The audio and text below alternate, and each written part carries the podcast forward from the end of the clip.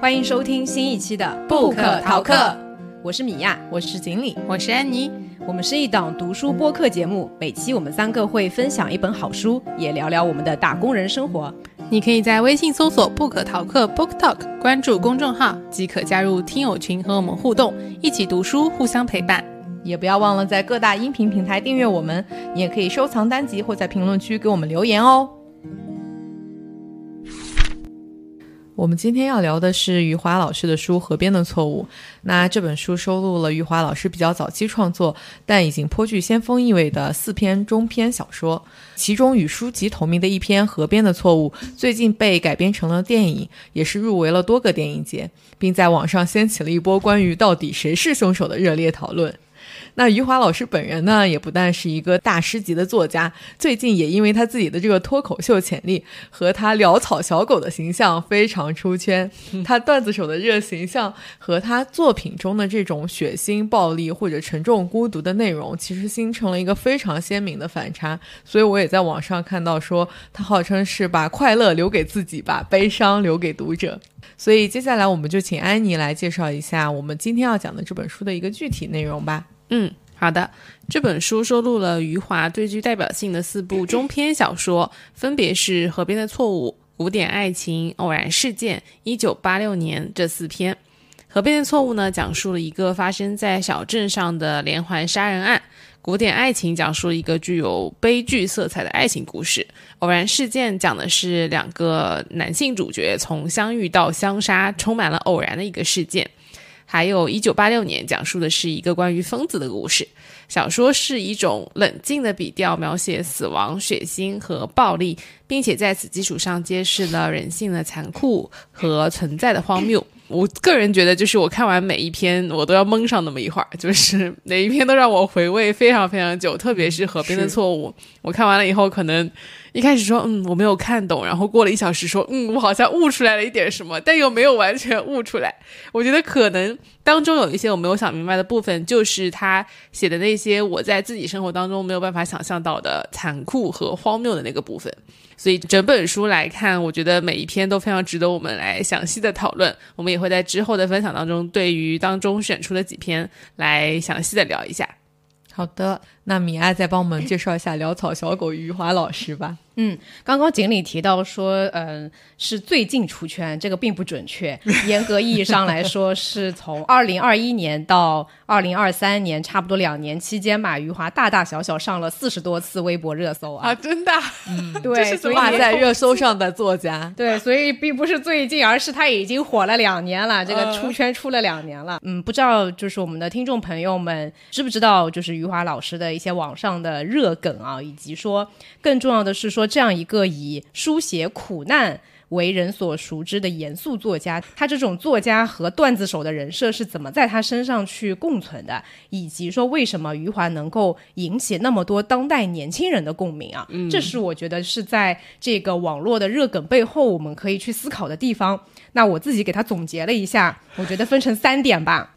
一个是他能够成为网红的这个词，对余华老师不知道是不是个可能不太尊敬啊，但反正是在 他不会在意的。但反正是在网络上确实是比较的走红。那一开始的时候，他的这个呃走红是始于二一年的九月份嘛，当时是有人把一九九八年他和莫言、王朔、苏童四个中国作家去意大利参加远东地区文学论坛的发言翻了出来。然后当中有个名场面是问到为什么开始写作，然后余华就说自己当牙医的时候一天拔八个小时的牙，然后看到县文化馆有人整天在大街上游荡，他觉觉得哎这个工作很好，所以就开始写小说。那这样一个回答其实是一点都跟这种文学的，尤其是这种严肃作家的形象反差非常的大嘛。所以也是引起了年轻人去继续挖掘他的热情。我忘记在哪个具体的采访里了，然后他自己就在讲这件事情，而且他还提到说，其他的三个人都是有多多少少编了一个这个梗出来去回答这个问题，只有苏童认真的说，是因为考上了文学系，所以热爱文学，才真正走上了文学生活。后来就是这个分享会结束了之后，苏童觉得非常的 就有一种被耍了，想说你们三个人都这样，早就在玩梗编一个。后面余华在各种的访谈当中也是有各种不正经的发言啊，比如说，呃，我全家找不出一个阑尾啊，我第一天上班故意迟到两小时，结果发现我是第一个到的，哎，我就知道这单位我来对了。就类似的一些发言，这个喜剧的人设就是出圈了嘛。但是这个其实只是最最开始的时候引起了大家的一个兴趣的点，就是那种强烈的反差。我不知道你们当时初中学的教材上有没有收录过《活着》里面的一些段落，是那种你能在语文书上看到的作家，然后也是老师会推荐你去读他们作品的这些作家，你就很难跟一个非常不正经的这种这种形象联系在一起。所以我觉得这可能是他一开始出圈的一个呃原因吧。然后后面二二年的。时候，余华和其他大咖的联动成为了他时不时上热搜的新理由。就尤其是他跟莫言的那个互动，他们好像还去参加了一个综艺节目，是不是？叫在岛屿读书啊？对对对，叫什么？我在岛，我没看那个节目，但是他们应该是有挺多的互动，包括在接受一些采访的时候，也有一些名场面啊。他跟莫言的互动是在网络上面被剪辑成了很多广为流传的一些视频的片段吧。然后其中呃最典型的他们的互动名场面，应该是余华的那句爆粗口的，说他读完了莫言的小说《生死疲劳》，然后一句真性情的夸赞说：“妈的，写的这么牛逼。”他说的是就一句话里面带了三个啊，我少了一个是吗？对对对，说妈的，写的这么牛逼。然后说他写这本《生死疲劳》的时候，说写非常快，四十三天就写了五十万字，说因此受到了不少批评，因为这样的速度，你基本上就是写那些网络小说的作家才会写那么快嘛。就说莫言改口了，说自己构思了四十年，就有一种揭人老底的感觉。对，但是我觉得除了这两点以外，最最重要的。让余华在这过往的两年当中，在网络上一直可以上热搜的最重要的一点，还是他跟年轻人之间的这种共情啊。对的，对对，因为尤其是疫情以来这种社会的停滞啊，包括经济的下行，给当代的年轻人确实是造成了很多的压力，包括像“躺平”之类的词成为了年度的热词。而余华他在过往的一些采访的发言啊，各种被翻出来，正是贴合了这种“躺平”的标签，也非常契。合当时在网络上的一些情绪，如果我们去看他在二二年下半年以后的呃视频的话，就会发现说，余华那时候上热搜都是因为跟年轻人一些共情的言论，从谈论孔乙己的长衫，到承认自己经验有限，所以不敢给年轻人去提建议，或者是同情现在的年轻人啊，努力未必会有回报，甚至说上香也是一种上进。都有一种非常明显的反爹味的这样的风格啊，就跟那种呃油腻中年男就很喜欢教人道理啊，这个爹味的非常的不一样。嗯，最后就是，嗯，刚前面锦鲤有提到说，余华这个把悲伤留给读者，把快乐呃留给自己，这里要再更正一下啊，因为余华他自己是有严正的声明的，说他在写作的时候流的眼泪不比读者少，所以应该说是把悲伤留给虚构，把快乐留给现实。这种说法用现在比较流行的一个观点来说的话，就叫做课题分离，就该悲伤的时候悲伤，该快乐的时候快乐啊。这种不是人格分裂吗？但我觉得很多年轻人会很羡慕这种心态，哎，就我有不开心的时候就不开心，然后我也不会过度的沉溺在这种呃不开心的情绪里面，就生活当中快乐的时候快乐。不高兴的时候不高兴，对，所以这种心理素质或者说这样的一个嗯洒脱的生活状态吧，也是很多人会嗯觉得很羡慕余华的一个状态，嗯。但我真的觉得他的形象这个人设跟他的作品反差太大了，嗯，就是你想我们今天看的这一本里面这几篇，就先不说他这些推理有多好玩，但是他的那些场景都非常的残忍和血腥，就是我看完了都在那儿 起鸡皮疙瘩，细思极恐。有可能我带入了潦草小狗在那里 吭哧吭哧的写杀人。你别说，我现在有画面了。潦草小狗很善良啊，看上去。对，然后这里也可以推荐一部影片，那部影片里面有关于余华的一个，我觉得还是比较完整的一个访谈，包括我们前面讲到的一些网络热梗啊，很多也是在。呃，这部影片当中，余华在访谈里面他自己也有讲到的。呃，这部电影叫做《一直游到海水变蓝》，是贾樟柯导演的一部电影。那在那部电影里面的话，有采访了呃，包括像贾平凹、余华等好多位知名的作家、文学家。对，然后这个电影的名字的话，呃，也是出自于余华他在那段采访里面他讲的一句话。因为他是浙江海盐人嘛，然后海盐的话是在靠近杭州湾的这样的一个小县城，所以他小的时候经常会去海里面去游泳。但是大家知道说，在杭州湾那一块的话，这个海水啊不是很蓝，你要越靠近大海的地方，它海水才是蓝色的。所以他就很想要在那个海里面游泳，游泳想一直游到海水是蓝色的地方。对，是出自他在那段访谈里面的这样的一句话。然后呃，里面的话比较详细的讲到。到了他的生平，包括他是怎么走上这个文学创作的道路的。所以今天除了我们刚刚讲到的一些网络热梗以外，还是给大家来系统的介绍一下余华老师他的一个生平，包括他的文学创作的几个阶段。那么，呃，大家可能都知道，呃，这个有一些百度百科上面的基本的内容，我这里就简略的讲一讲。余华老师是一九六零年出生于浙江杭州的，他的父亲。华自治是一位山东人，哎，是有山东血统的，对，祖籍山东。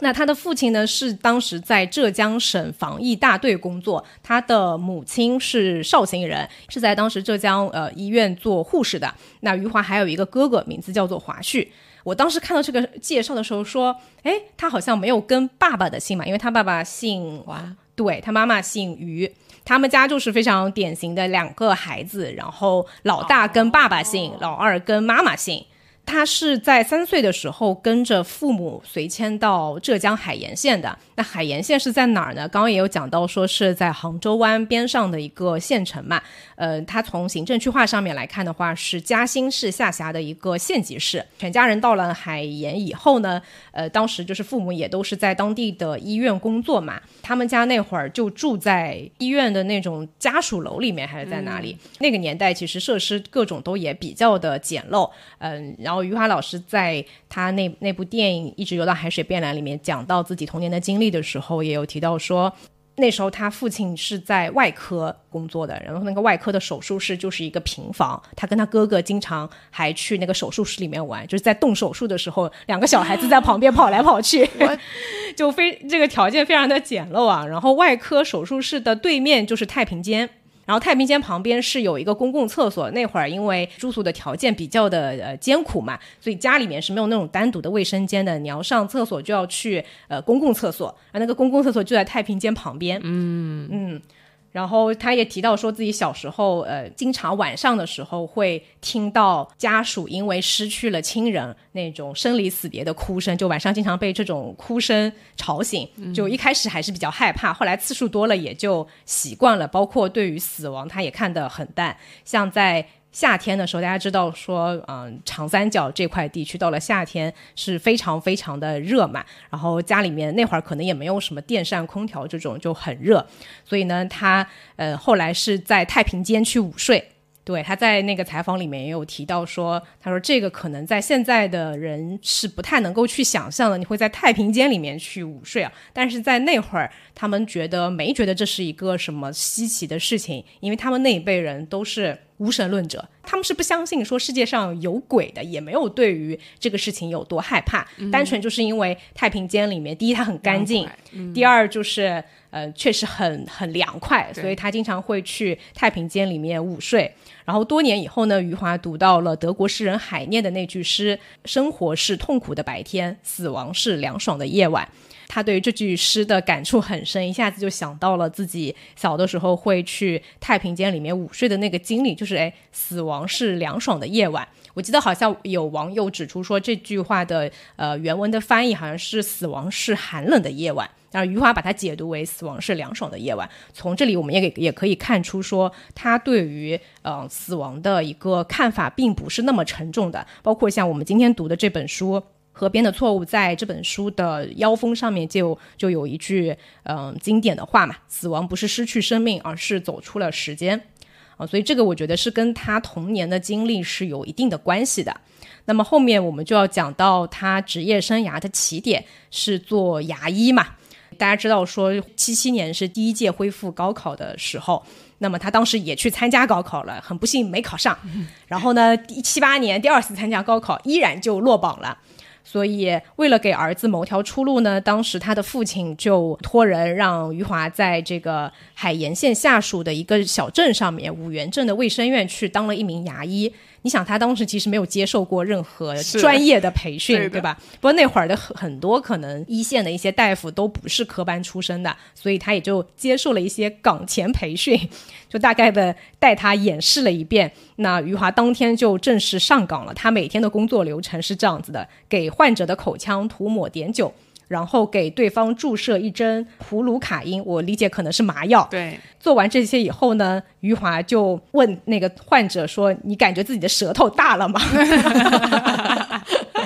就是应该是那种木木的那种感觉，说明麻药起效了。然后只要麻药起效了以后，他就开始拔牙，然后把他的牙拔下来。而且这个我记得莫言还是谁，还有开过他的玩笑，说余华当牙医很失败，因为他只会拔牙，也不会镶牙。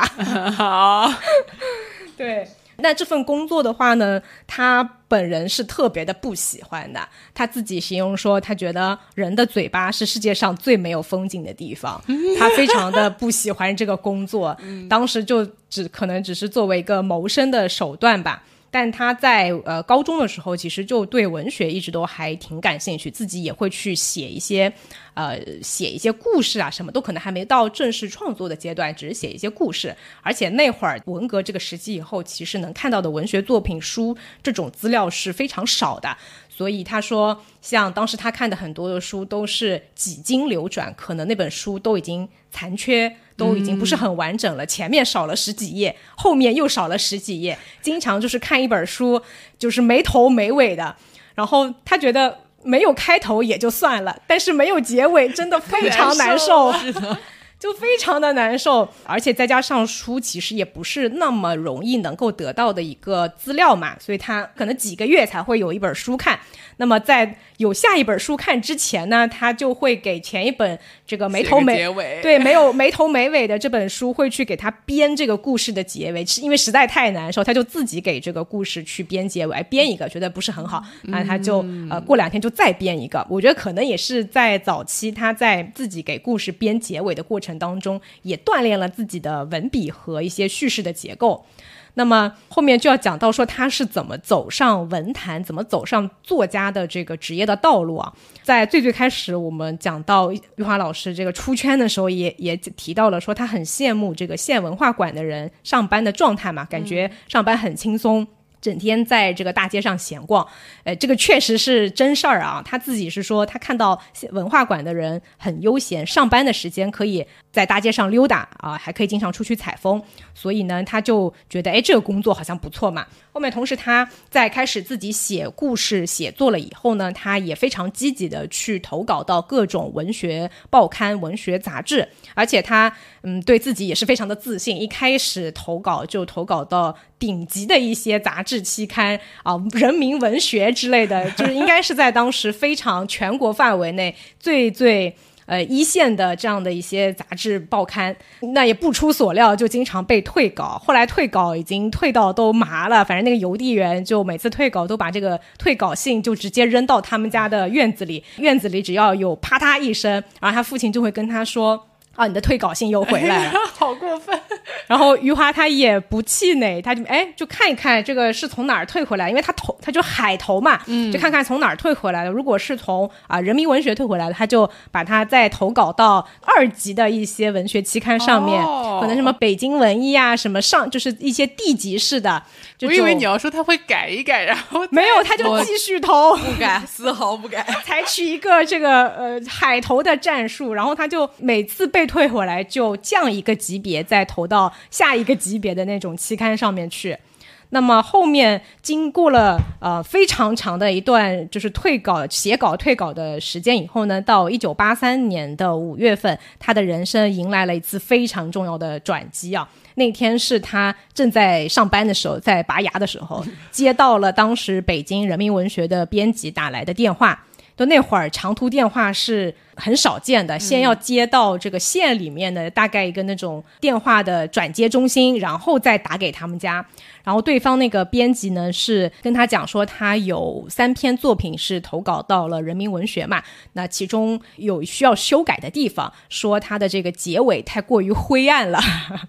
不够光明。对，咱们是社会主义国家，这样灰暗的事情不会发生的。然后那个余华就问问那个当时在人民文学的编辑周如说：“那是不是给我改了就能发表呢？”然后编辑就说：“对你改好了，我们就能发表。”然后余华就说：“没问题，只要能发表，不但结尾能够改光明了，整篇我都能能给你改光明了。”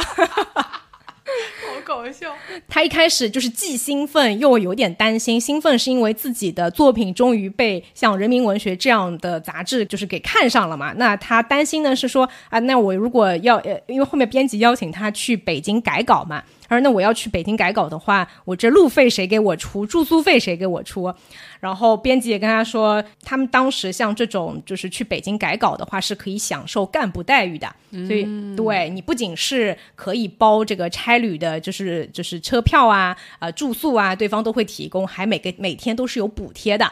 所以他第二天早上就乘大巴车到了上海，然后再从上海买了火车票，是买了站票，一直从上海到了北京。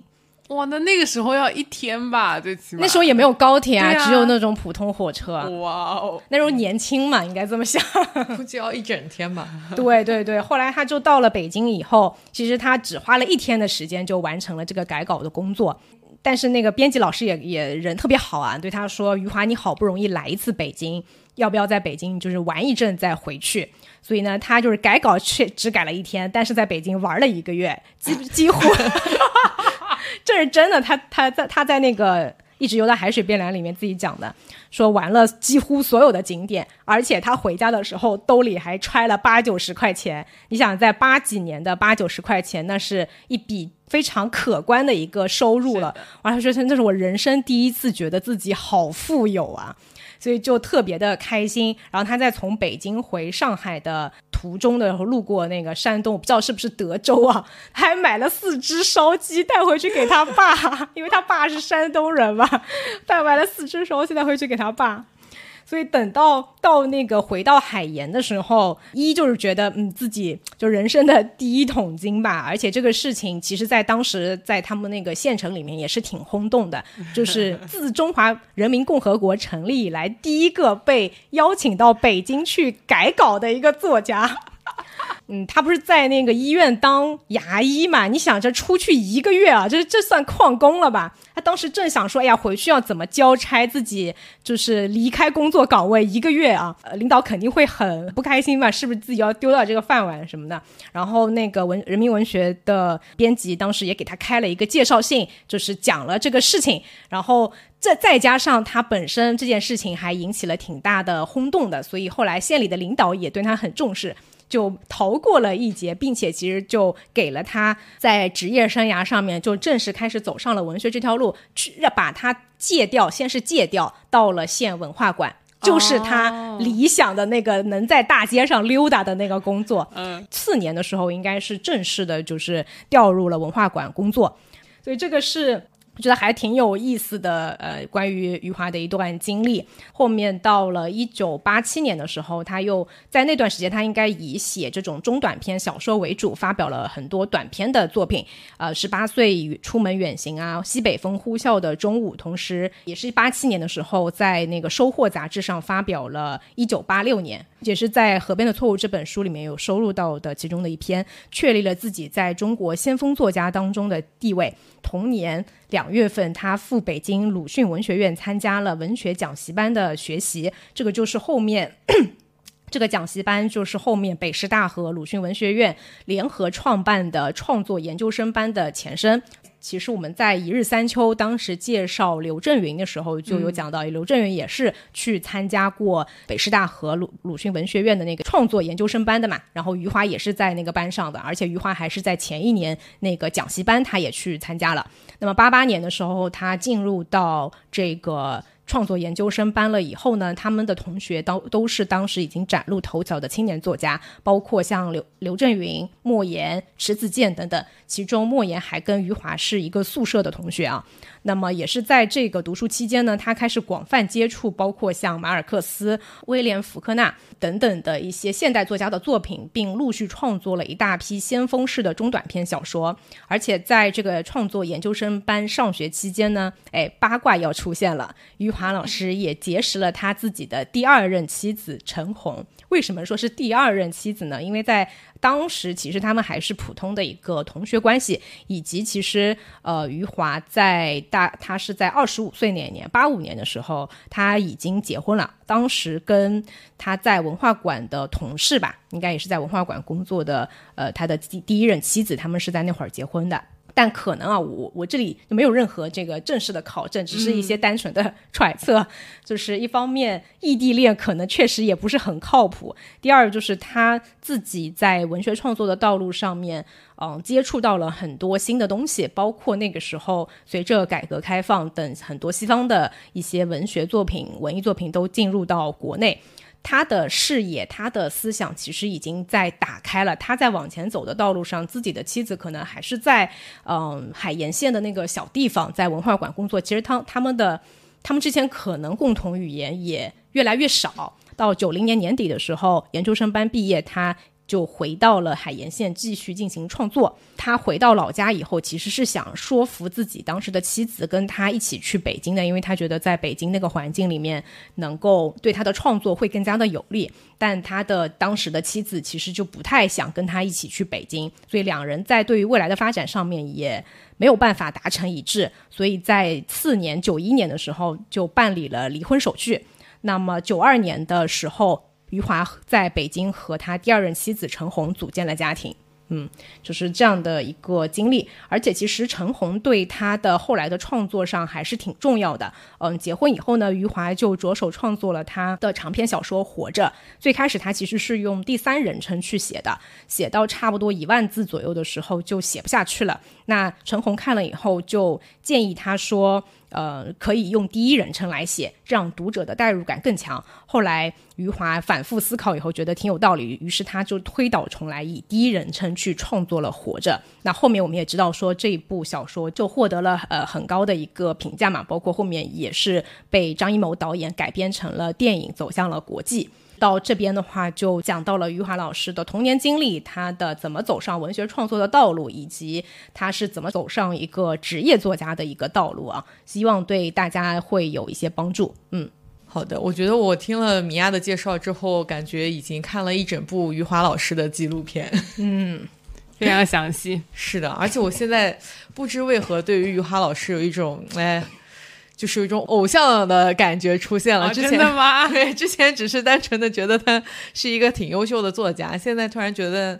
是一个很有魅力的老头。对我也有一些改观，就是特别是看了这本书以后，因为我看他的第一本书是《兄弟》，我当时看我就觉得好奇怪、好残忍、好离谱，就是我可能那时候我还太小了。所以我看着就对我来说冲击很大，我也很难从这些文字里面感受到什么积极的正能量。我就想说，太灰暗了。对呀，哎，那本书很厚，我记得我看了很久。啊，对，有点暴力，就是有种黄暴的感觉。我想说，嗯，这书不太好看。你几岁的时候看的？应该十几岁吧。长大了以后我就没有再看过他的书了。但这次重新再看这本《河边的错误》，我觉得嗯，真不错。这些书的话，对于一个年轻人、十几岁的孩子来讲，可能还是会有点黑暗和沉重的。嗯，即使现在去读的时候，我读到那个后面有一些比较血腥的部分，还是会觉得受到冲击。我受到了太大的冲击了。对，我们可以等一下具体来分享。那我们接下来就来进入我们具体的书籍分享。米娅会来帮我们大家分享一下《河边的错误》这一部分。那我会跟大家去分享古典爱情这篇。安妮会跟大家一起来分享偶然事件。哎，河边的错误，不知道大家在听到这期节目的时候有没有去院线看？嗯，这部电影啊，就是电影的话，它跟这个原著的小说不完全一样，有很多嗯还是改编的比较好的地方。然后也网上有很多在批评这个呃电影改编。这部电影我们应该是我跟安妮都是在它嗯在院线上映的第一天就去看了。啊，我那天去看的时候，真的电影院首先是我没有想到这个上座率其实比我预期的要差很多，整个电影院里面大概只坐了一半的人都不到。甚至我买的时候还有挺多中间最中间 C 位的那一列可以去选。就是你觉得很奇怪，而且我也没有选吃饭的时候的那个时间段去看，我以为朱一龙会对票房把票房拉上去很多很多。不过他之前一直是电视剧演员，在大荧幕上可能相对来说没有那么。朱一龙的扛票房能力还是很不错的。如果这部电影没有朱一龙来演主角的话，可能他更少是吗？他 连这个排片率都不会有这么高。就是这部电影的呃，至少我去看。刚上映的那一周，应该它的排片率还是挺高的，就是这个上座率好像比我想象的要低很多嘛。对，而且它不是入围了戛纳的那个电影节吗？对对对，它应该怎么说，风声应该很大，就大家应该还蛮好奇要去，而且同时间段的那些电影也没有特别特别，对，它也不是在什么国庆档这种竞争很激烈的时候上上映的，所以就是确实是跟我预期当中有一些。嗯，差距，尤其因为我在平遥电影节的时候，当时嗯抢票的时候是非常想抢到这部片子的首映的，但奈何抢票的人过于多了，而且在平遥它是国内的首映嘛，放映结束以后还会有一个映后见面会的环节，像朱一龙啊、导演魏淑君还有余华都在现场参加了那个访谈。好像聊到半夜吧，差不多有一个半小时的那个访谈，所以就一来是朱一龙的粉丝有很多是去抢那个首映的票的，二来就是能够去平遥看电影展的人也都嗯对于这部影片蛮感兴趣，就像前面提到的，他是入围了戛纳嘛，所以我本来以为说在院线上映的时候应该会有很多人去看，但事实上好像有一些差距，所以这个也引到了说对电影对于原著小说的一个改编。说实话，改编是非常非常的有难度的。余华自己有提到过，说这部短片其实是有两次改编失败的经历，其中包括了张艺谋。对对，张艺谋跟余华有谈过这一篇的一个呃电影改编的合作。我记得应该是没有到正式电影去筹备拍摄，在那个剧本改编的时候，其实就没有再继续下去了。嗯，后来我也在网上看到了一些评论，说张艺谋后来还是放弃了去改编。说是这个内核还有他的叙述方式不符合他的价值观，因为我觉得张艺谋的那些电影，尤其是他像早期的一些作品，是非常的偏东方的这种现实主义叙事的。嗯，像什么活着啊，然后大红灯笼高高挂，都是非常现实主义的一些题材，大部分也都集中在说反映社会底层人民的一些苦难。就那些影片，就都真的好苦，尤其里面的女性角色，对吧？像《河边的错误》这本呃小说里面的四个故事都是非常的先锋性的。是的，对余华在创作这本书的时候，也是受到了很多呃西方作家的一些影响嘛。包括他的先锋性，其实会体现在说对于一些既定的这种类型。的故事的一个结构，嗯，所以我们在看这本书的时候，就我自己也是感觉到它里面有很多东西是有很多哲学性的思考的。你也看不出具体是发生在哪一个时代，它有点像是在一个架空的叙事里面，所以就是一个非常嗯抽象和很虚的这么一个叙事的情节，就跟他后期的那些长篇小说就不太一样。啊，所以这个是后来就放弃了改编。二来，我觉得确实在这本书里面的四个故事，充斥了非常多难以过审的情节。对，所以在这次魏书君改编的电影的版本呢，呃，还挺不容易的。就是先不说它改编的有呃，到底就还有很多可圈可点的地方嘛，但是是确实是很不容易的。这也是得到了余华本人的一个肯定。那其实我这里可以讲一下，说为什么还是很不容易的改编成功了。第一就是说前面提到小说它是一个抽象的、虚构的、架空的背景，但是你在电影的作品里面。观众是需要看到画面的，需要看到具体的人物的，所以他需要很多实感的、有细节的东西。呃，包括说这个故事发生在什么年代啦，然后这个人物形象啦，他穿什么衣服啊，那个发生故事的这个场景是怎么样的，那些服化道应该怎么去准备，嗯，以及说人物的情绪，所有的这些都是。在改编成电影的时候，是需要创主创团队去考虑的因素。因为我们自己在读这篇故事的时候，在我们上一期节目里面，安妮跟锦鲤也都提到了说，喜欢小说里面那种它可以有很多的细节展开的部分嘛。但是在《河边的错误》这一篇里面，我们如果去看原著小说的话，它的细节很多的是着笔于环境描写啊，或者是说一些叙事的嗯支线上面。但我其实自己感觉说，他对于人物的心理，对于人物的一个形象的塑造，他没有展开来那么多的细节。但是你呈现在荧幕上面，作为一个人物来说，不管是朱一龙饰演的主角马哲，还是其他的一些配角，你都。需要有更充分的一些人物的背景、心理等等的这些东西，包括说它发生的这个故事的啊年代，它的发生的这个环境的整个的一个体系啊，就是小说里面讲到的马哲也是一个刑警队的队长，但是他没有讲到说他们那个公安局里面其他的同事怎么样啊，他的就是办公的地方怎么样，他没有这种体系的东西。但是在电影里面的话，它是需要有这些体系的东西去展现整个故事的一些背景的，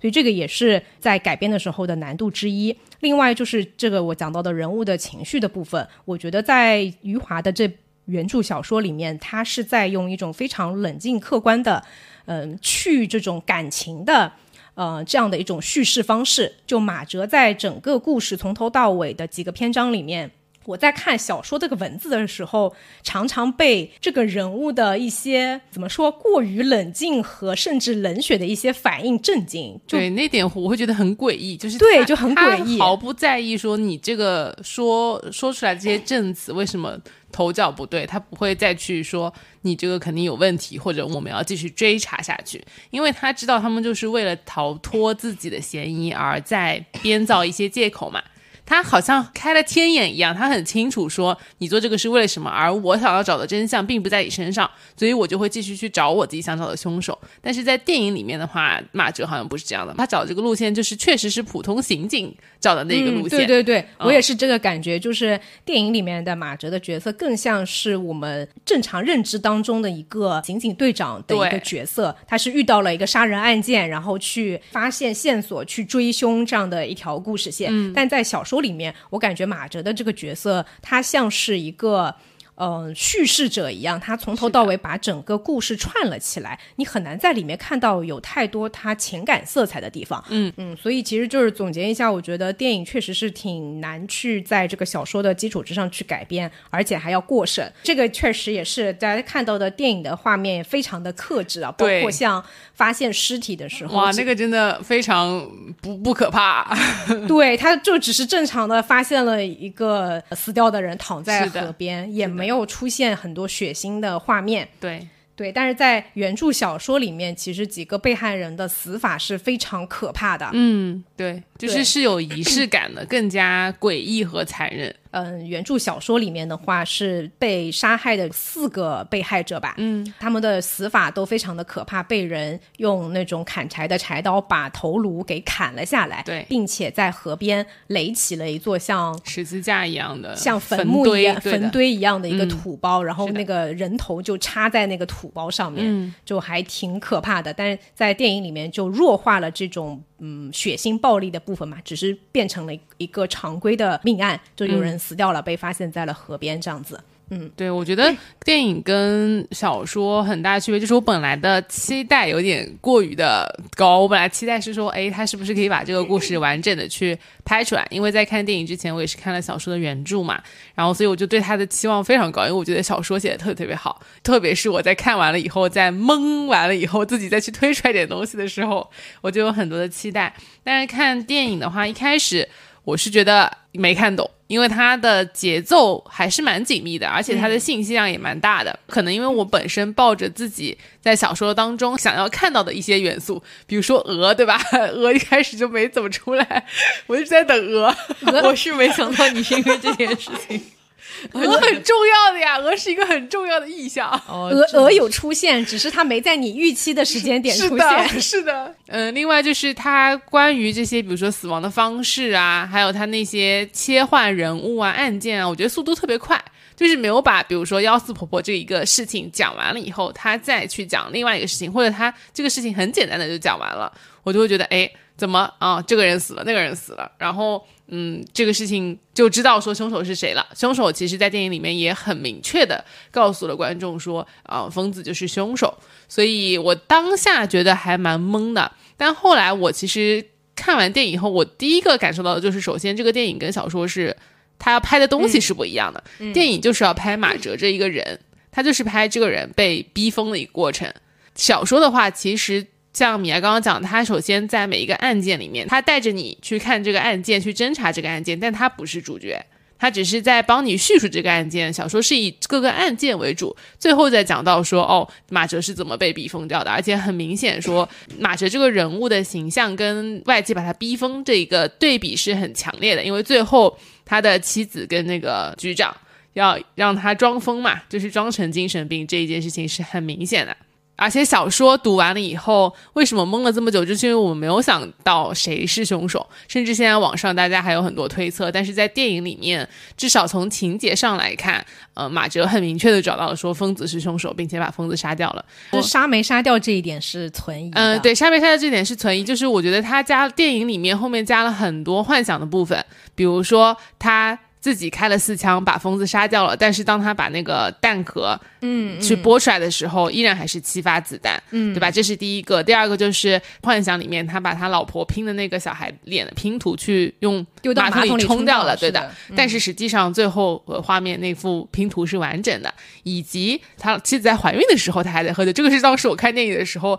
观众在那里说。怎么怀孕了还在喝酒啊？类似这样子，还有他小去医院检查说小孩基因有问题这些情节，我觉得跟最后的结尾这个小朋友健康出生的画面，就是很明显的对比。是我就会觉得说他之前可能都是幻想，他可能是不想要这个小孩，所以他把幻想当中把这个拼图冲到了下水道。以及幻想当中，他跟他妻子的小孩出了问题，但实际上没有。嗯，对他其实更想要的生活是他跟他妻子两个人喝酒、唱歌、跳舞，就是两个人过一个二人世界的生活。这是我后来过了这么一大个礼拜以后，再回想起那个电影想到的一些，嗯，电影里面也是让我觉得很特别的部分。马哲的这个人物在电影里面改编的还是不错的，尤其是他电影里面还是蛮多他妻子的戏份嘛，包括怀孕的时候检查出来小孩可能是会有一些先天的呃缺陷的，这这个改编我觉得还挺妙的，因为在原著小说里面他的妻子没有什么戏份，几乎是没有什么戏份，一直到最后的时候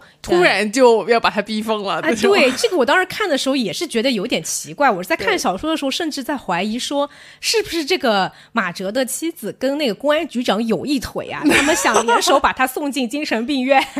你这个脑洞有点大的。他如果不被送进精神病院，他不就要被送进监狱吗？变成精神病是两年。就是他如果是个正常人，他杀了人肯定是要被枪毙的，有可能。对，但在那一段他妻子出场的。就是有一点突兀，对对，因为前面完全没有任何马哲的妻子这个角色的出现，一直到最后突然冒出来这样的一个角色，嗯，所以这一点我觉得在电影在改编处理上面还挺好的。对他就是他真的只是想想针对马哲这个人物去拍的话，其实整体还是蛮丰满的这个人物的形象。对的，然后他在结尾那边很多这种梦幻的，然后你一看就其实。能感受到不太合理的这些情节，如果仔细去想一下的话，应该，嗯，我觉得做导演是想传达说这些其实都是他幻想出来的，是的，都不是真实发生的。我还特别喜欢他电影里面的那个乒乓球，乒乓球出现了两次，那个感觉特别好，那个是小说里面没有的，就是我能很明显感觉到马哲跟他生活的环境和他周围的人是格格不入的，嗯，他穿的衣服也是跟他同事都不一样的。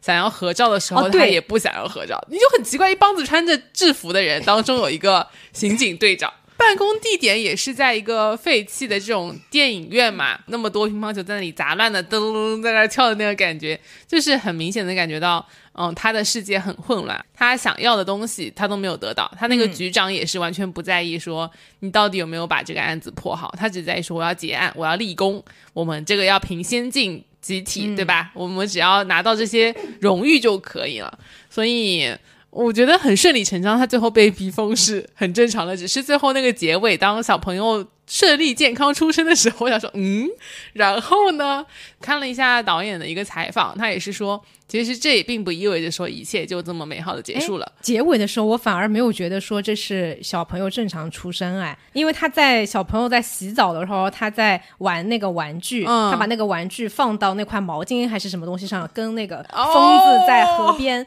做的动作是一模一样的。这点我没有注意到。看到那里的时候，就有一种鸡皮疙瘩起来了，点题了。点题了，是的，是的，他就讲到说，这并不意味着说事情结束了，也有可能是一个新的梦的开始，就是一个像开放式的结局一样。对的，呃，我是先看的小说嘛，然后再去看的电影，后来也去网上看了很多人的一些分析和解读，然后其中呢。对于到底谁是凶手这一点，我觉得我们就不过多的展开了。其实小原小说里面，他也没有百分之百明确的说到底疯子是不是一定是凶手还是怎么样。包括电影里面，我觉得他也是有很多这种迷幻的元素来让观众自己去猜测的。对，以及说到底疯子是不是凶手这点，可能也不是这个故事最重要的部分。是对，但是我看到有一个对于这个电影的叙事解构的非常有意思的。呃，一个版本啊，呃，电影界的一个学者呃，应翔老师，他在解构魏淑君拍《河边的错误》这个版本的时候，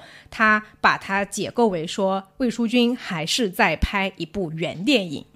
啊。什么叫做原电影呢？大家还记得我们在读缓步那本小说的时候，当中有一个篇章也是讲到了原小说，然后这个原电影就跟原小说有点类似，它就是在一部片子里面讲这个电影是怎么拍出来的。嗯，这个跟魏淑君导演上一部作品《永安镇故事集》那个电影，它其实就是讲了在一个片场他们怎么把一部电影拍出来的这个过程，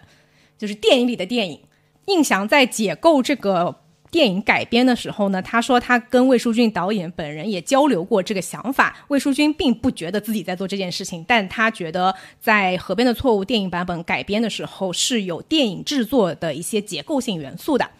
就比如说把警察局搬到电影院这个设计。虽然当时九十年代的时候确实是有一个社会现实是。很多的电影院倒闭，这个是在当时是一个社会现实。但是警察局搬到电影院，这个是魏淑君的设计嘛？你小说里面也没有提到这一点，对的，对吧？就有点莫名其妙。其实我不知道的，他就是在做一个 布景。你从一个电影产业制作的，他在拍片场拍片来说的一个流程，你会发现很像在做电影的场景的布景。嗯，然后呢，他们不是当时就是在找那个嫌疑人的时候，要找一个大波浪头发型的女生嘛？然后还去那个。纺织厂里面去排查找这个大波浪发型的呃女生，这个过程非常像在选角。对，然后电影里面还有一个场景是朱一龙在他饰演的马哲在那个办公室在看这个案件相关的一些照片，在看那个幻灯片，就非常像嗯导演在看那个。剪辑 demo 的小样哦，OK OK，这几个印象是蛮深刻的。包括在最后电影结尾的时候，不是朱一龙饰演的马哲是去领奖了嘛？他呃侦破了案件，然后获得了三等功，有那个颁奖的这样的一个场景，非常像这部电影结束了，在电影节上获奖了，他去领奖的场景。这个确实也很诡异，就是那里改成了警察局，然后突然间警察局的布景都没有了，就颁奖就是下面观众全部坐满然后在那里鼓掌。上面就是领导们那个台子，对，以及他在后面，对，就是后期也不是有几个呃迷幻的这种像在做梦的场景嘛？当中有一个是在烧那个呃电影的放映机，就是着火了，不是把它丢到河里面，有这样一个，就我当时确实也看不懂为什么要有一个着火的 放映机，然后这个版本的解读呢？角度比较陡峭，是的，对，但还蛮有趣的，对，还蛮有趣的，嗯，我觉得这是这个电影和书小说给我们觉得很有趣的地方呀。就听上去，在一个没有看电影的人的想法当中，听上去越来越诡异了。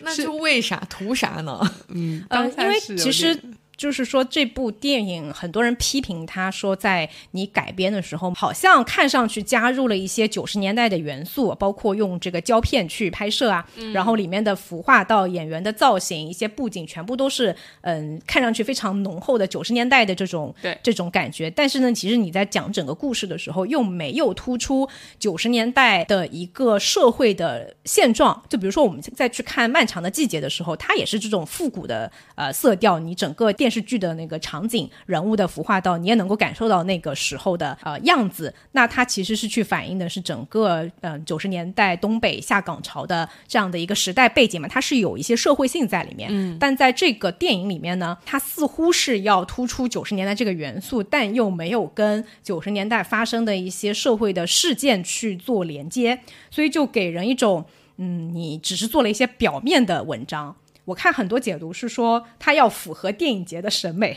就是像画面呐、然后包括电影的一些质感，它审美还是在线的，但是它没有太多的去突出一些社会性的东西。不过我觉得这也是基于说，它改编的这部原著的小说也没有一个具体的。故事发生的年代和故事发生的地点嘛，我们只能从它的一些场景里面大概能知道，说是在南方的可能某一个小县城。嗯，余华在写这篇小说的时候，好像是以他的家乡海盐县为原型去写的。嗯嗯，然后他他其实小说里没有写说这是对他没有小说里也没有写到底是发生在什么地方，嗯然后发生在什么年代。我自己读这个小说的时候，我觉得我是有读到那个年代感的。就我的年代感，我我自己感觉是觉得主主要是取决于各个人物对于这件事情发生了之后的一个反应。对嗯就首先可能有一些基础的背景信息会让我有这种感觉，比如说呃养鹅的幺四婆婆，还有她还要在河边放鹅，听上去都是一个相对来说河边洗更原衣服这些，对河边洗衣服这些细节，可能是有一个相对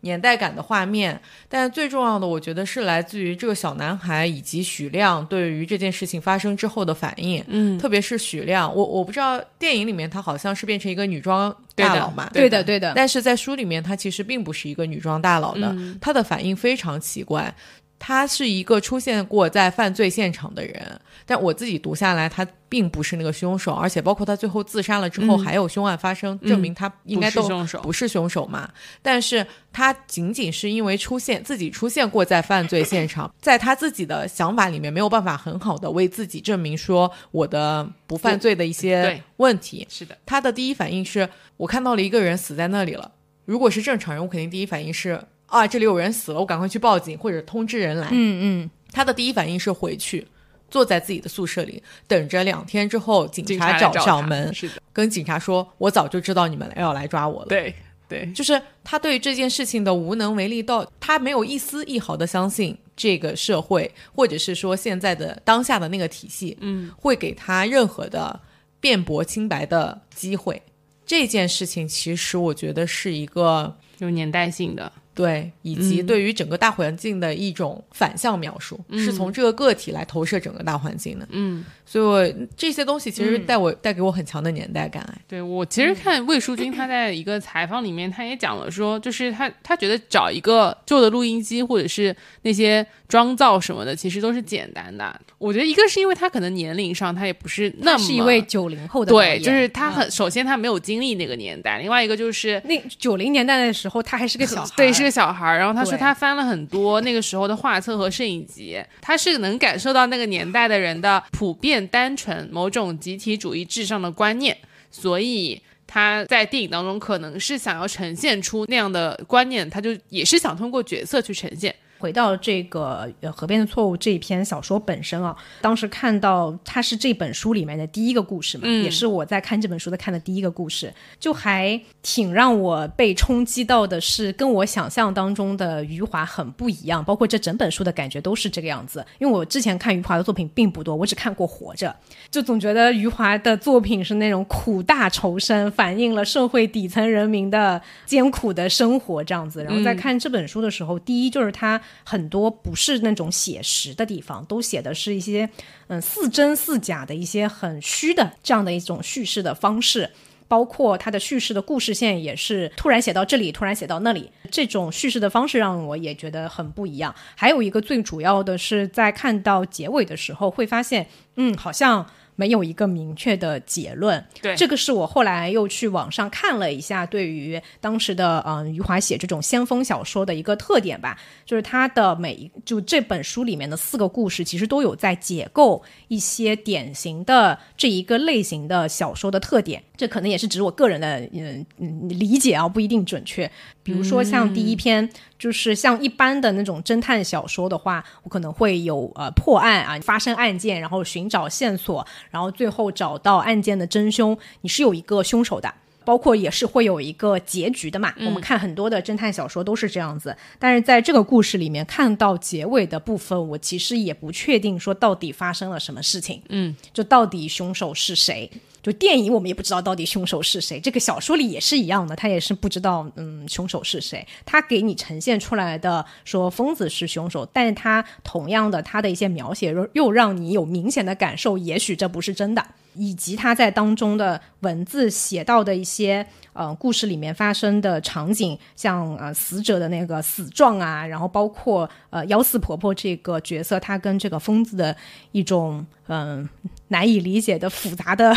哦关系这个我这个我理解，其实跟很多人不一样。啊。我一开始甚至看完小说，我觉得幺四婆婆是训练这个疯子去把他杀掉的。你这个解读跟电影有点像哎，电影里面好像把它刻画成了一种发生了男女关系，然后是那种暴力男女关系的那种感觉。S M 嘛，对 S M，因为电影里面姚斯婆婆把一根鞭子给了这个镜头的人，然后让这个镜头人去抽他，然后他就死掉了。而且马哲在破案的时候，他去要斯婆婆家里，他也发现他顶上有那些抽鞭子的这种痕迹。就好像说是家庭暴力类似的这种，或者是性暴力这样的一个方向。但是小说里面，我刚读完的时候，我就在想说，这些人好像是为了死而去了河边的那种感觉。比如说，幺四婆婆把疯子领回去，在家里的时候，这个疯子去打他，他。讲起这些事情都是一种幸福的感觉。她一的是把这个疯子领回去当成了自己的孩子，或者是当成了自己的老公。就是我后来看到解读是说，她很年轻就结婚了嘛，结婚了以后家庭是有家庭暴力的。然后后来她的老公去世了，她一直都是一个人，她其实也是一个这个社会边缘的人。嗯，再到后来她能够把疯子领回去，她照顾疯子，但疯子可能让她感受到了自己的丈夫或者是自己小孩的这种存在感，所以她在跟别人描述的时候是描述有一种幸福的样子。哎，这就要讲到说疯子这个到底疯不疯，这是一个很呃，重一个是要的。疯子这个人物到疯不疯这点，我觉得并不是最重要的，而是他在呃这个故就这个小说的故事里面，其实我们能看到这里好多的角色，嗯，大家都是疯子，似乎在这个故事里面都是疯子。是的，就是在呃八十年代那一批先锋小说家的创作的作品里面，其实疯子的这个人物的意象是被用的很多的，代表了两种吧，主要是要么就代表了社会底层边缘人物的形象，要么就是代表了一种先知的形象，嗯、就像那个《红楼梦》里面什么一僧一道那种。啊，就代表了一个先知的一个这样的一些意象。那在这个故事里面，我更倾倾向于它是代表社会底层人物的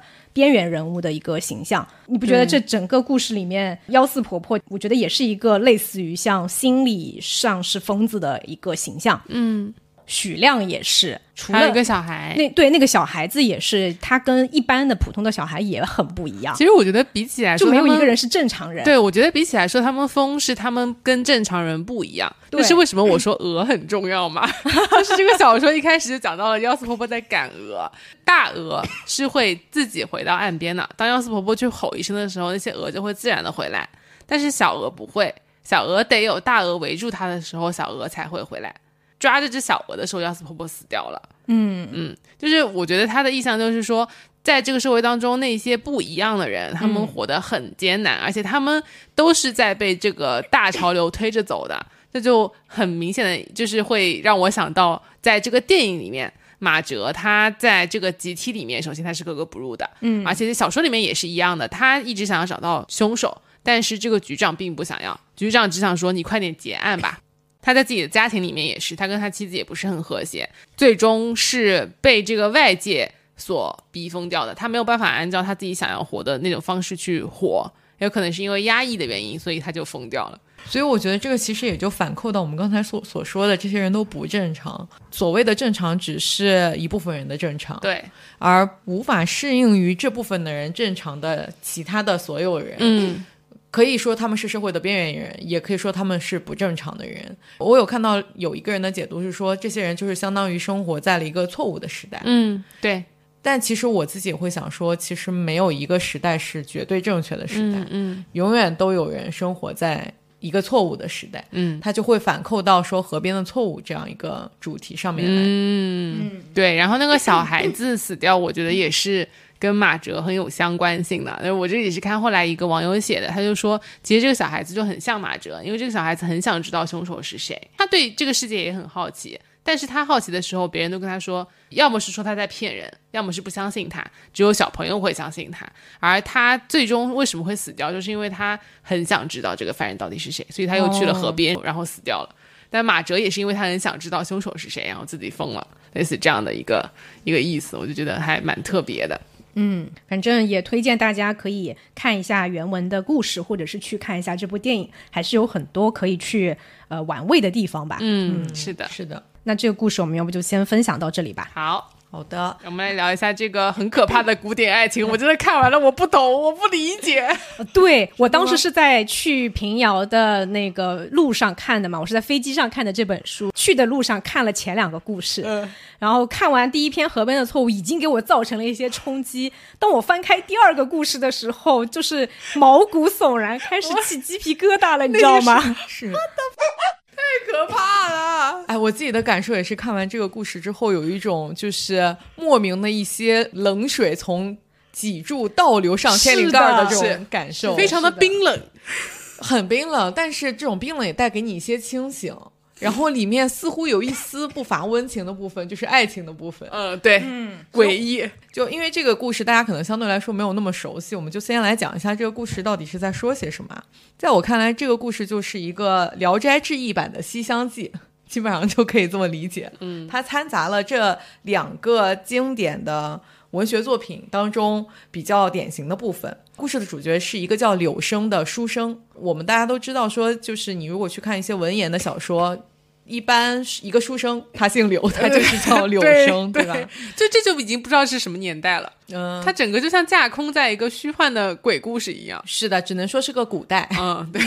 对。故事的一开始，柳生他其实是一个家境贫寒的读书人。他在第一次上京赶考的时候，有一个比较奇妙的经历。他到了一个大的城市里面，机缘巧合走进了一个大宅院的门里面。我觉得这个地方，这个起始就是我觉得它是《聊斋》的起始。嗯，正常的故事脉络下面，或者是正常的社会环境里面，你不会看到一个合理的古代的小说说有一个贫穷的书生走着走着在街上就会发现一个开着的角门，于是。似乎他就能走到一个像《红楼梦》里面大观园一样这样的存在了，就所有的门肯定都是被好好把守的，对吧？嗯。但是在这个古典爱情这篇故事里面，柳生就这样非常自然的走进了别人的私家庭院里。嗯，哎，看到那当时我看到这里的时候。我一瞬间在想，它这里是不是一个海市蜃楼啊？嗯，我也觉得应该是个假的。包括后面其实也有一项，我也会讲到说，为什么我会觉得这是一个虚幻的地方？这是一个要么是个鬼宅，就像《聊斋》一样，要么是个鬼宅，要么是个狐妖的洞之类的。嗯，柳生从通过一个开着的角门进到了一个大宅院里面的地方，而且他还在里面闲庭漫步了老半天，最后走到了小姐的绣楼底下。那么在古代的这个意象里面，绣楼其实就是小姐的这个闺阁。嗯。一般是很严禁人出去的。他在下面就开始站着发呆看，因为他听到了琴声，小姐的声音。他听到了小姐的声音，然后这个时候他在下面站着，时间过长，小姐的丫鬟就发现了他。在这个发现了之后，小姐的丫鬟只是用言语赶他走，并没有任何的说“我叫个人来赶他走”对对对，这家没有男人吗？没有家丁吗？是的，整个故事都是充斥着一种挺玄幻的背景颜色的。嗯，大概两三次赶这个书生走之后，柳生都没有离去。等到后面开始天色渐暗，下起了小雨，柳生在外面开始淋雨了嘛。结果绣楼里面那个发出非常。温柔音色的小姐就开始说，让丫鬟叫她进去，而且她进去的方式也蛮奇怪的，就是给她从二楼扔了一条绳子，让她爬了进去。对，离谱是。然后进去直接就是小姐的卧室了，也没有任何，就一整个绣楼也没有任何会客的部分，她就在小姐的卧室。小姐把自己的卧室腾给她自己在另外的房间休息，然后她就开始在这个这个卧室里面感受到一种似乎她已经是这里。的一部分人的对、嗯男主人的一种感觉，似乎他跟小姐已经发生了一些美好的关系。嗯接下来，小姐出现在他的这个房间里面，跟他说，就反正两个人算是一见钟情了，嗯发生了一些情愫。那小姐嗯、呃给了他一些银子，资助他去上京赶考，对，同时跟他说了，其实我觉得本书里面。开始第一次让人觉得不像古典爱情，也不像《西厢记》的一句话，嗯，就上京赶考的书生，这个是以跟小姐幽会其实都是西厢的故事嘛。那这个小姐看上去不像是个真实，是《聊斋志异》的故事。等到接下来的部分就开始进入余华的故事了。我自己觉得，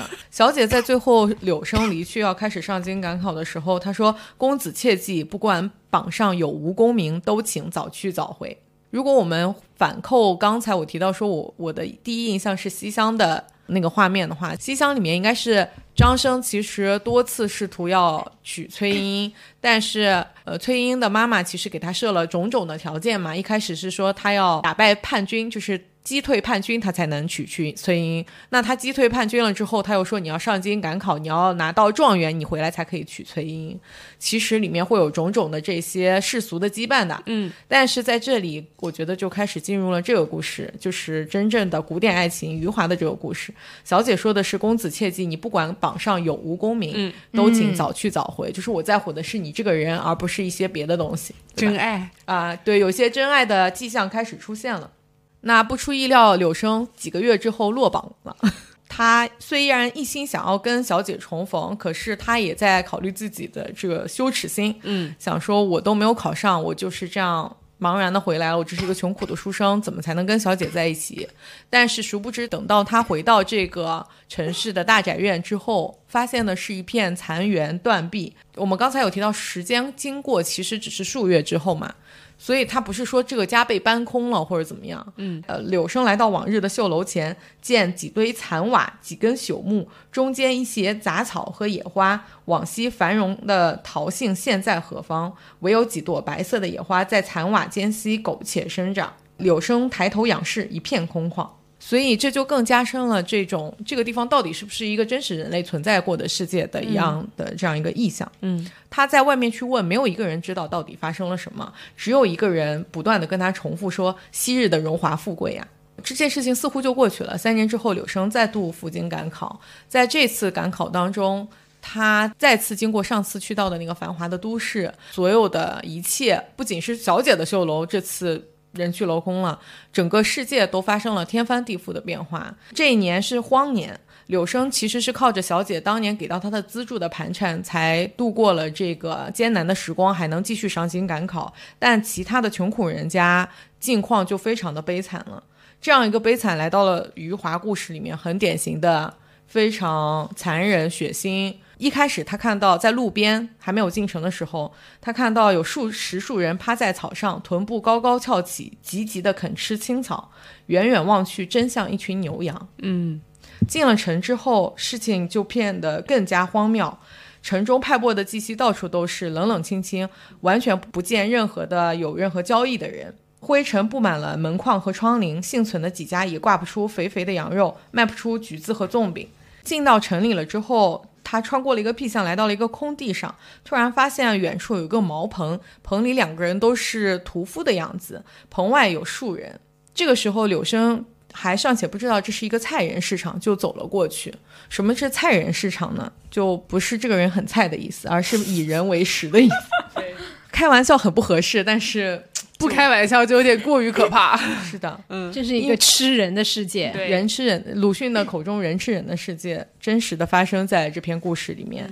因为荒年粮无颗粒，树皮草根渐尽，便以人为粮，一些菜人市场也就应运而生。她其实就是目睹了一对母女被自己的丈夫和父亲就是送到了这个菜人市场，是的然后嗯，比较详细的讲述了这个屠夫怎么把这个母女就拍卖掉以及对。残杀掉，怎么把它分尸然后卖掉。是的，嗯。在这个过程当中，这个妇人和她的女儿都没有什么明显的反抗，已经无法做出反抗，只是在最后对他们进行屠杀的时候，这个妇人哀求屠夫说，希望给到自己的女儿一刀一个痛快。对，但是屠夫漠然的说这样肉就不新鲜了，嗯。所以他还是以杀猪的方式处理小孩。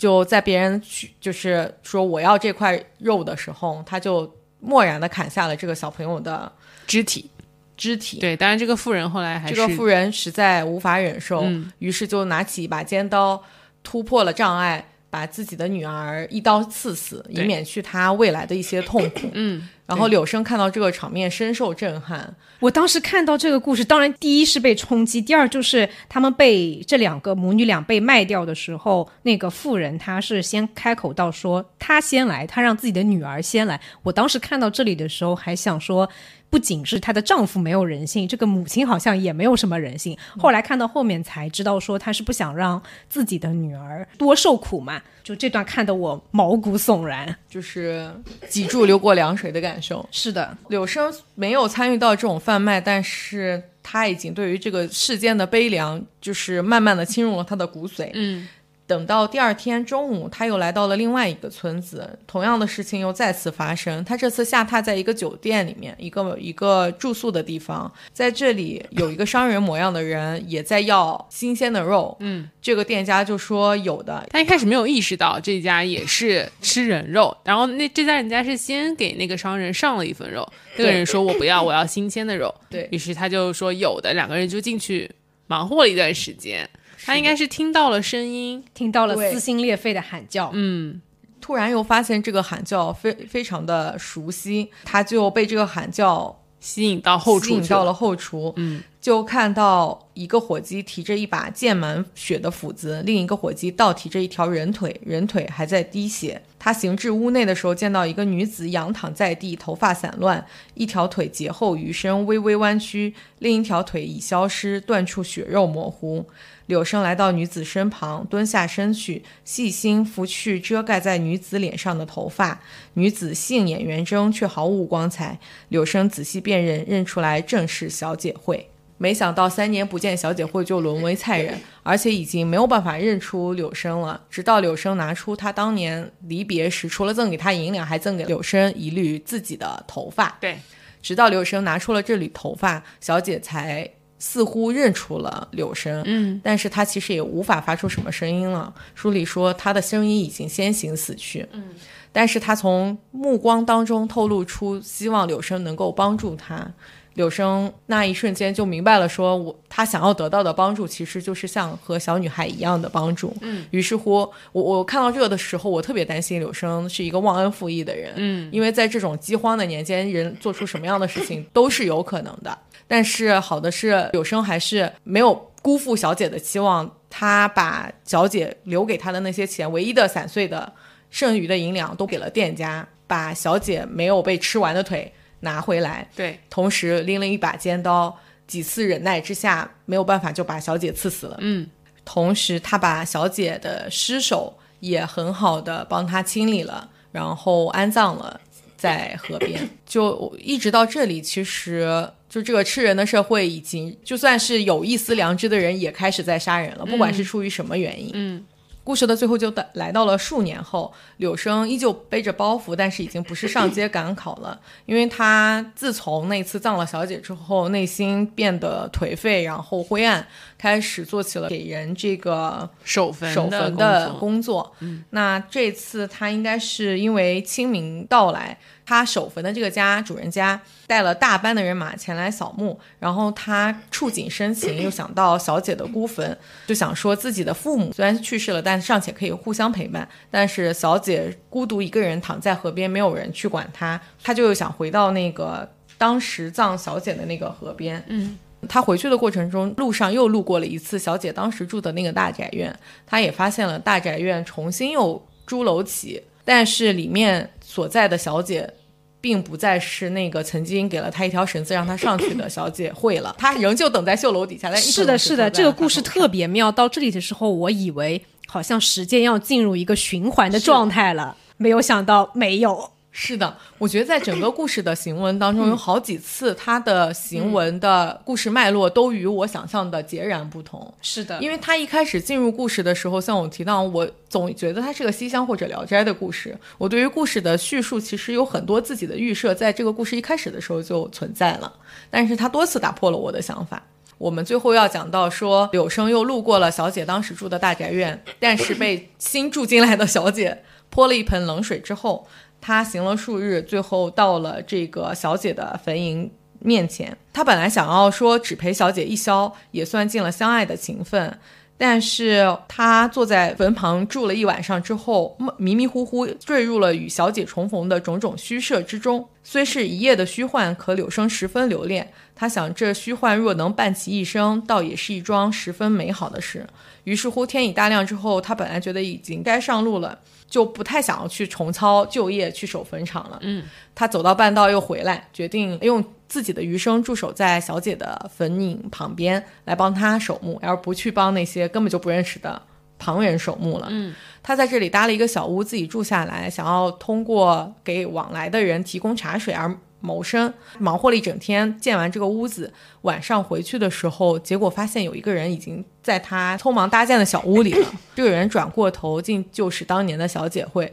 身上看上去毫无受伤的痕迹，就像当年一样美艳动人。然后他们就度过了一个美好的一天。当然，他是感到一些寒冷的，是他感觉有有一些不太对，但是并没有多想。对，两个人。就是互道了这些年对彼此的思念之后，经过了美好的一晚。第二天醒来，小姐会再次给了他一缕头发，跟当年的头发别无二致，只是发着一些绿油油的光。对，很可怕。对。然后柳生在这个时候就觉得小姐似乎是死而复生了。嗯。那如果她是死而复生了的话，那理论上坟墓当中应该就不再会有小姐了。嗯。所以他扒开了那个坟墓，结果发现里面是一个。小姐的躯体面容鲜活，躯体完整。嗯，虽然身上的衣服都已经腐烂了，但是她这个人似乎是好好的。她心满意足的想说，大概她过不了几天就就可以还阳了。对，结果到这里，本来以为要美满大结局了。是的，结果故事急转直下，又回到了聊斋。小姐在第二页出现的时候，仍旧身穿月光，浑身闪烁不止，但是神色不同昨夜，神色十分悲戚。小姐见柳生转过身来，她说了一句《聊斋》里面每一个女主都可能会说的话。她说：“小女本来生还，只因被公子发现，此事不成了。”说罢，小姐垂泪而别。故事到这里就戛然而止。嗯，引人唏嘘。他以他以西厢或者牡丹亭起，但是他又以聊斋再次终结了这整篇故事。故事当中的这几个转折，让我每次都是意料之外。我我看完这个故事，就是跟你一样，我就半天缓不过来。我看完这个倒还好，我只是觉得那个菜人的部分真的对我冲击太大了。嗯，就是他最后两人在不在一起吧，我都知道小姐去世了。我觉得我也没有特别期待说他们俩能够对吧，有情人终成眷属。当然最后我还是很震惊的。而且我觉得就是他他之所以名字叫古典爱情，甚至我们能看到说。里面有很多很现实的部分，可能也不是那么古典。但是如果说爱情的部分的话，故事的主角柳生和小姐慧，他们一个人是没有名字的，他只知道他姓柳，嗯，对吧？然后小姐是没有姓的，嗯，他只知道他叫慧，嗯，就某种程度上，在我的解读里面，他们有点像只能共生的两个人，每一个人单独的时候，其实都不是一个完整的部分。哦，你这么一说，有点浪漫。我觉得他们两个人的爱情故事是挺值得称颂的。我真实的是在柳生掏出他仅剩的那些钱去拯救小姐会的时候，我是有被打动到。在那一瞬间，我没期待他会做出这个事。特别是他后来去河边，在守在他旁边，想说我就一直帮你守坟，我帮别人守不如帮我心爱的人守。对对，社会现实再残酷，爱情的部分是完整且美好的。但是回扣到名字叫古典爱情，就似乎影射了说这些事情在现在不那么。典型了，这里就要讲一下古典爱情的模式里面，通常这种才子佳人是怎样的一些故事的叙述方式啊？我看到网上呃有一首打油诗写的高度概括，说才子佳人相见欢，私定终身后花园，落难公子中状元，奉旨完婚大团圆。这个就是一般的那种古典爱情故事的，嗯，大团圆的这种结局的一种叙述方式嘛，基本上也符合一个常规的叙事，从他们一见钟情到中间历经磨难，最后大团圆这样三个嗯步骤。但是在余华的这个故事里面，他显然是一直在每一个阶段都在打破读者的期待。而且我觉得他的在写这个故事的时候，有很多刻意去嗯打破这种这种传统的古典爱情的叙事方式。一个是他的视角是不太一样的，呃，我们熟知的一些像《牡丹亭》啊、《西厢记》啊等等的一些古典小说，一般是采用全知视角去展现所有人的心理活动，里面每一个人都是立体的、具体的。但是在余华的这个故事里面，他就是通过柳生一个人的视角，跟《河边的错误》其实有点像。像整本书都是这种基调，你会觉得非常的冷峻，就零度情感，好像是我看网上有评价这本书的一个写作的手法。你看不到其他人物的心理，也感受不到柳生的悲喜。那另外一个的话是人物形象的塑造不同，古典爱情的主角通常是才子和佳人嘛，但是在这个故事里面，其实柳生就不用说了，他肯定是没有考取功名的，多次参加呃科举，但是就落榜了嘛。那小姐会的话，其实整个故事里我好像也没有看到具体去描写小姐长什么样，她有多漂亮，也甚至都没有讲到她的性格，就是是一个高度抽象化的一个符号。第三当然是比较显而易见的，就是它的结局不一样嘛。它是一个在不断的反转过程当中的一个悲剧的结局。这个就整篇故事下来跟嗯古典爱情故事非常不一样的地方。我看到呃有评论是说，他那个时期的创作很多都是采用了戏仿这样的一种写作的方式。他是用一种更加先锋的手法去解构了传统意义上这一个类型的故事，就像我们前面在分析《河边的错误》的时候一样，他去解构普通的那些侦探小说的叙事。同样的道理，在古典爱情这一篇里面，他也在解构那种呃传统的大团圆式的才子佳人式的这样的一些故事。哎，所以我觉得他这些与古典爱情小说不同的部分，正是跟西厢能结合在一起的嗯地方。就如果我们说西厢的话，应该最有名的评论就是郭沫若先生的那个“写鬼写妖高人一等刺，贪刺虐入木三分”。其实，在这个小说里面，我觉得也称得上这句评价。我们最后就快速的来聊一下偶然事件。偶然事件比前两个故事要简单多了，嗯，也不能说简单多了，它还是有些推理的部分的，但是相对来说没那么复杂，因为人比较少。偶然事件非常非常妙的就是，首先它不是一个倒叙，就是我觉得它最终讲的这个道理呢，你也很难讲清楚，但是它就有种那种偶然事件的发生是必然的那种感觉，就是可能是一些命运的巧合。首先，这个故事呢，它是发生在一个叫做峡谷咖啡馆的地方，是一个很阴暗的地方。它的颜色如同悬崖的阴影，拒绝户外的阳光进入。里面呢，有一个老板，老板是心不在焉，有两位年轻的女士一直在给男客人们抛媚眼，就是想要发生关系的那种感觉。那这个案件发生之前，杀害者和被杀害者，他们两个人进了这个咖啡馆，两个人形象是非常不一样的，一个是神色紧张、疲倦。只要了一杯咖啡，而另外一个呢是显然精心修理过自己头发的一个男人，已经喝了三杯酒了。这个案件发生之前，又有一个身穿真丝白衬衫的男子推门而入，进了咖啡馆以后，就跟女士就直接喝了一杯，然后两个人很熟悉的样子，这是一个小小的线索。之后案件就发生了，这两位来了一小时的男士当中的一位，有神色疲惫的男子，把这个打扮的光鲜的男子给刺杀了以后，他站起来。问老板说：“你的咖啡店里有电话吗？”老板说：“没有电话。”惊慌失措的摇摇头。这个男人就走出了峡谷，他的这个峡谷是打引号的，就是峡谷咖啡馆，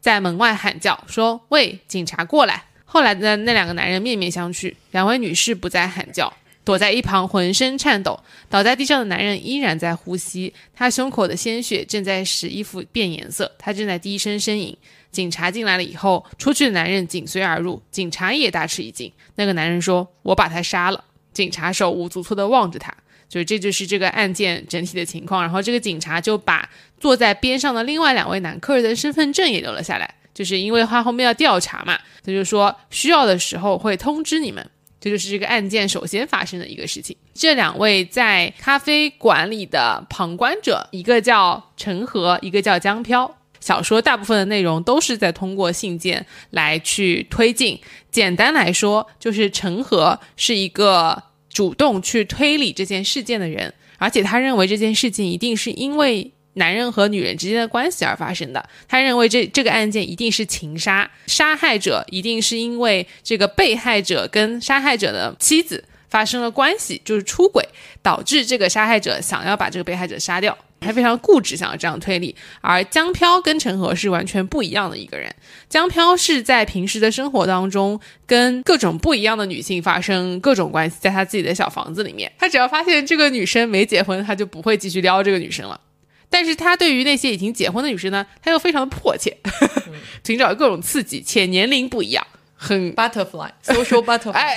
，OK，你这个很温和。但陈赫是一个非常老实的丈夫的形象。一开始整个小说也没有告诉我们说陈赫到底是一个什么样的人，你开始会觉得他很偏执，就是他为什么一定要找江飘聊这个事情。他是用身份证拿错的这个方式去联系上了江飘的，他们当中进行了非常多的推理，主要是陈和一直在推理，然后江飘对他的推理进行破绽的分析，以及进一步的去探讨说这个案件更有可能的情况是什么样子的。哎，对的，我觉得陈和的形象应该是一个生活不如意的中年男人，然后他面临的是他老婆在出轨。他目睹了一个人把另外一个男人杀害之后，可能因为冲击太大，不知为何就变成了他的一个生活重心。嗯，他作为一个只是目击者，反而特别比警察还要迫切的想要把这个案子给破了。这是这个整个故事当中最诡异的开头，就是两个陌生人只是因为拿错了身份证，不小心交换了这个东西，他只是想要把他对方的身份证退还给别人，但是在退还给别人的这个过程当中，强烈的要求别人。跟他一起破案，而且他这破案，我当时看的时候觉得，不就是在脑海里面进行一些想象吗？是的，他也没有什么搜集线索、实际调查的行动，他就只是在想象这个故事的情节，好像是在构思一个小说一样，就完全是那个人他自己的想象。刚开始的时候我没有看明白，说他们到底在干嘛。就为什么两个陌生人就能 TJ 人受不了了，就受不了了，就是怎么在两个人怎么就通起信来了？而且这个信件吧，真的是很多封信又很长。江飘一开始跟你的这个思路是一样子啊，他甚至都不想要回陈和的信。对，陈和一开始的整个做法和思路都是非常荒谬的。但是我觉得通过这个来回通信的过程当中，江飘一步一步的把陈和各种各样荒谬的思维落定了下来。对，陈和仿佛是在模拟自己的作案动机。江飘给这个案件多了很多剖析和思考，比如说陈和认为因为女的出轨。所以老公就应该想要刺杀掉这个女性出轨的对象，江飘就会提出来说：“哎，你这个思维有点问题啊！就是正常来说，如果老公发现这个妻子出轨的话，首先一种情况是他会直接跟他离婚，另外一种情况是我会杀掉妻子，或者说这个妻子也可能不止出轨了一个人，他可能有非常多的私通者，提出了非常多 option。他们两个人的这个书信对话非常像一个 F 人和一个 T 人在对话。是的。”就是这个陈和，就整个 F 人，然后他的那个书信里面，我看到好几篇，就是标点符号都很少，他那一句话特别的长 听人简直看不下去，似乎就是那个情绪涌上心头，迫不及待的要把自己的情绪去倾吐出来那样一种感觉。然后江飘回给陈和的信里面是在做各种逻辑化的一些分析，是的，甚至在江飘告诉陈和说。如果说一位丈夫发现自己妻子私通很多个人的情况下，他最好的报复形式不是去杀掉他们，而是自己也去私通，私通更多的人。然后陈和还真的去试了，陈和真的去找了一位女性，想要发生这样的关系。后来发现他做不到，他就回信给他说：“是不是有一种可能，说这位丈夫他自己试过了，但是他真的没有这个能力去更多的私通别人？他一直在写日记，是吧？对，就是。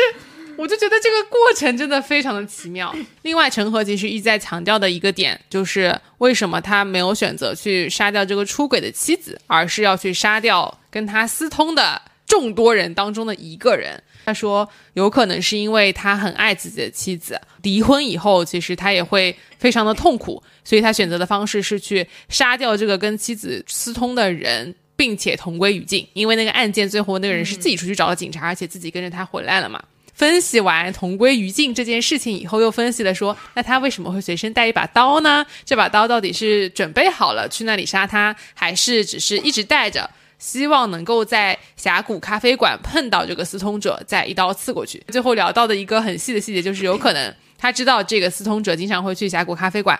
并且他们俩在沟通当中发现这个男生聊起的女生的一些身体上的特性。刚好跟他的妻子符合，他就确认说这个人就是私通者，而他本来就蓄意一直带着一把刀，想说碰到一个私通者，他就要杀掉他，同归于尽。所以最后案件就这样发生了。聊到这个阶段也差不多了嘛，没什么好再扒的了。他们就说：“哎，我真的很想见到你，我们要不然就是继续约到峡谷咖啡馆见面吧。”见面了以后，这个之前我描述的这一幕就再次的发生了。故事结束了。我觉得故事差不多是这样子的，就是我看到的是一个杀人者不断的邀约被害者，然后一起与他共创杀人过程的一个故事。嗯，其实故事是这样的，但是他们是否在一开始就有一个这样的意图，是刚才我跟安妮不断的去对不讨论的部分。对，我觉得是一个挺有趣的一个开口。杀人者一开始是否有这样一个动机，是一个开放式的开端，但是最后他如何？哄骗到这个被害者，就是被害者为什么还会心甘情愿的与杀人者见面呢？是因为他确实从头到尾都没有意识到说这个人是有一个这样的，虽然他他明白这个人很偏执，但他其实不知道他有这个动机。最后一封这个江飘回给陈和的信里面，他对于这整个动机其实认为他是一个无差别杀人，嗯，所以他认为就是为了泄愤，对，嗯，他认为不管是。当时的那个杀人，就是他们目睹的那一场杀人案件的杀人者，还是后来又杀了人的陈和，这两个人其实是一个镜像的关系嘛。那这两个人所处的情况都是一模一样的。他们所处的一种情况就是，我已经到达了一种极度愤怒，然后我的妻子非常可能是与多人私通的。对，那同时我需要发泄我的愤怒和急躁的这种情绪，又不想杀了自己的妻子。对。我的目的其实并不是去终止这一段复杂的关系，我的目的其实是要发泄愤怒以及发泄我的情绪。对，所以即使被杀者未与他的妻子私通，他也知道这一点，甚至他都知道我杀的人其实跟我的老婆可能他他私通的是别人的老婆，并不是我的老婆。嗯，但当被杀者去吹嘘自己如何去勾引别人妻子的时候，被杀者的得意洋洋使他的愤怒针对他而来了。嗯，所以在这种情况下，杀人者也会用同归于尽的办法。是的，就是我要杀的就是一个混球，我不在乎这个混球到底有没有混到我头上。最后，这个陈和去杀江飘的案件，在咖啡厅里放的甚至都是同一首歌，太妙了！我一下就觉得，嗯，你是不是把那个他们俩这件事情倒叙放在了前面？后来一看，时间不一样，因为他每一篇就是他们的来信都是有明确的日期的，日期是一个顺着的时间走的。我觉得这个日期是文章里面最妙的设定。嗯，但凡没有这个日期的话，我们可能都会把它理解为一个虚幻故事，有点像之前非常火的那个电视剧开端，你不断的在重复同一个故事。对。但是因为有了日期，所以这些这个解释变得不再可能，而变成说，就是社会上茫茫多的因果关系，即使时间是顺流而下的。我们还是会重复之前的错误，嗯，或者会重复之前发生的事情。对，让我印象深刻的点是他这几篇并不完全一样，他的这个故事写的方式都很出乎你的意料，都是一种非常新颖的残忍的方式。我觉得这几篇故事都给我一种一些类似的感受，就是在阅读上面是很有可读性的，它的故事情节在你最不能想到的地方都会。出人意料的发生转折，嗯，像我们刚才聊到的，不管是在故事的当中发生转折，在故事的结局发生转折，甚至于花老师还可以做到在故事的开头就给你留下一些可以想象的空间。所以我自己看下来就是看的非常爽，这本书特别想要留在家里多次进行翻看，跟我之前看到的小说都非常不一样。另外一个我特别佩服的是余华老师的整个文笔其实是很朴实的，他从来都不会用很华丽的一些词藻去。去渲染，这里就要引用一下余华对他自己的这个评判。对他好像是有央视的主持人采访过他，然后余余华自己的回答说：“啊，因为我认识的字儿也本来就不多。”这种比例是我特别会佩服的。不是你通过刻意的练习可以达到的，是一种真正的天才啊！在我想，在我看来，嗯，就像刚才米娅在节目最一开始的时候提到的，她轻轻松松在节目里说的那么一句话，其实就让人觉得非常诗意。嗯，我要一直游到海水变蓝。我觉得这也可以用到我们这个节目的结尾，我也可以读这本书，一直读到天色渐晚，类似于这种，对不对？等一下，差了点意思。差差了很多，有点牵强有点刻意，有点刻意，真的很值得推荐。这就我我觉得过去一年当中，这本书现在在我的阅读感受排行榜上榜位第一。啊，第一吗？对，这很不容易哎，超过了那些科幻小说。哎，是的，超过那些科幻，那些科幻小说还是有迹可循的。这个真的巧夺天工，在我 为数不多的你今天的成语就是巧夺天工。是的，在我的词库，我也不认识几个词，毕竟这是我和余华老师唯一的共同之点了。余华说：“你礼貌吗？毕竟我长得也不像潦草小狗，你还是有那么一点点像的，像潦草金毛。对。人家这是自谦。那我们今天就谢谢大家的收听啦。大家如果很想在我们节目里面再听到更多关于余华的作品的话，欢迎大家跟我们来积极的互动，请在评论区留下你最希望我们在节目里面解读呃余华的哪一部作品，我们也可以尽快安排上。嗯，或者大家如果有喜欢的余华老师的京剧，也可以在评论区和我们分享，看还有哪些是我们还没有挖到的。嗯，我们会在评论区抽出一位幸运观众，送出这个《河边的错误》一本哦，请大家踊跃留言。那今天谢谢大家的收听，拜拜拜拜。